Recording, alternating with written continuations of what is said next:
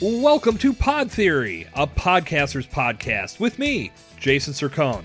Pod Theory is set to serve you your daily dose of top tier podcasting tips, strategies, and commentary. Whether you're starting a fresh podcast or looking for ways to improve your existing show, my goal is to help you every step of the way. Let's get today's session started. Hello again, fellow podcaster, and welcome back to Pod Theory. I am your host, Jason Sircone, and today I'm going to answer the question Is a podcast more effective than an email newsletter? One of the great things about building an email list is the built in comfort of knowing that if everything else on the internet went to shit tomorrow, you'd still be able to communicate with your audience. This has long been one of the reasons why you should never rely solely on social media because you don't own those platforms. Now, obviously, this is extremely unlikely, but what if you woke up tomorrow morning and discovered Zuckerberg pulled the plug on Facebook and moved to some island somewhere? Or Twitter was no longer a thing? Or you couldn't do a live video on Instagram because it was part of the plug pulling with Facebook? And these are the only forms of reaching your audience. What would you do?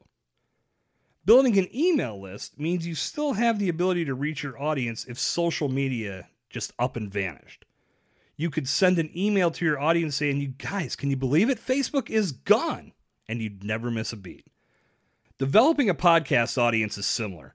If everything else vanished, you'd still have your audience zoomed in on your podcast.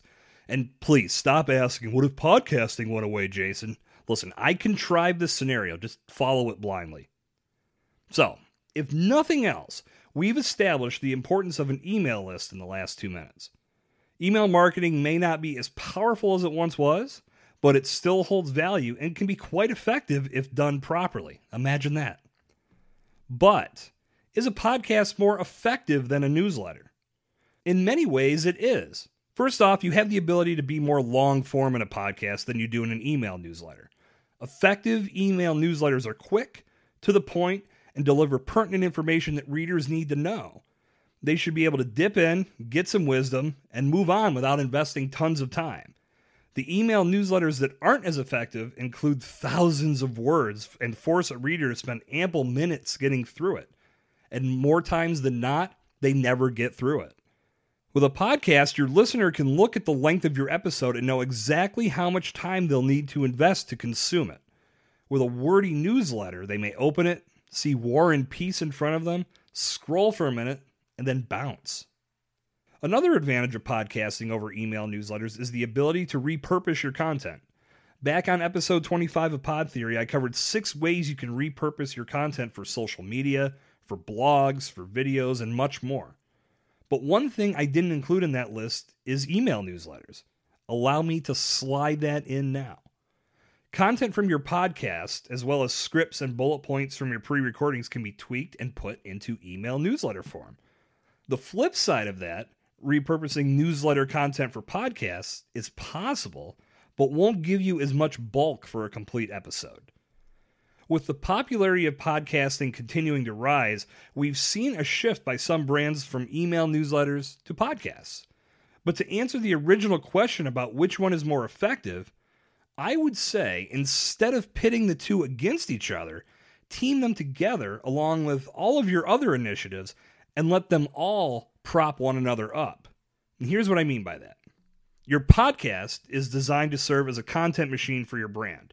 In order for that to work effectively, your content needs to reach your audience in multiple ways audio, video, social media, blog posts, newsletters. They all work hand in hand to amplify your brand message. Depending on where you're at in your brand building, each network under your name can help the other.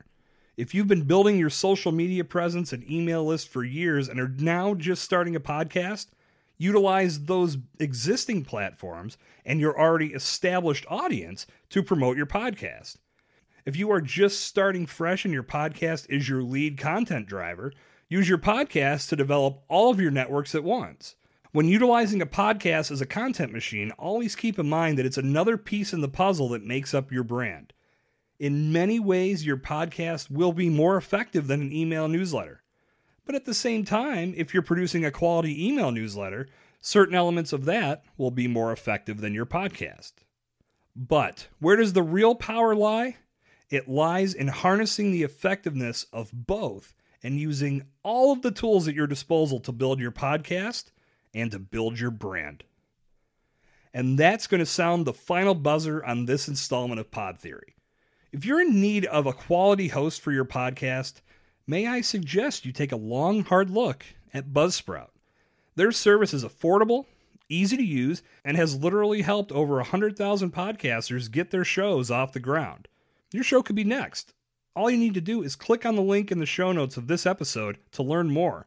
And when you sign up, you'll earn a $20 Amazon gift card. Free is always good.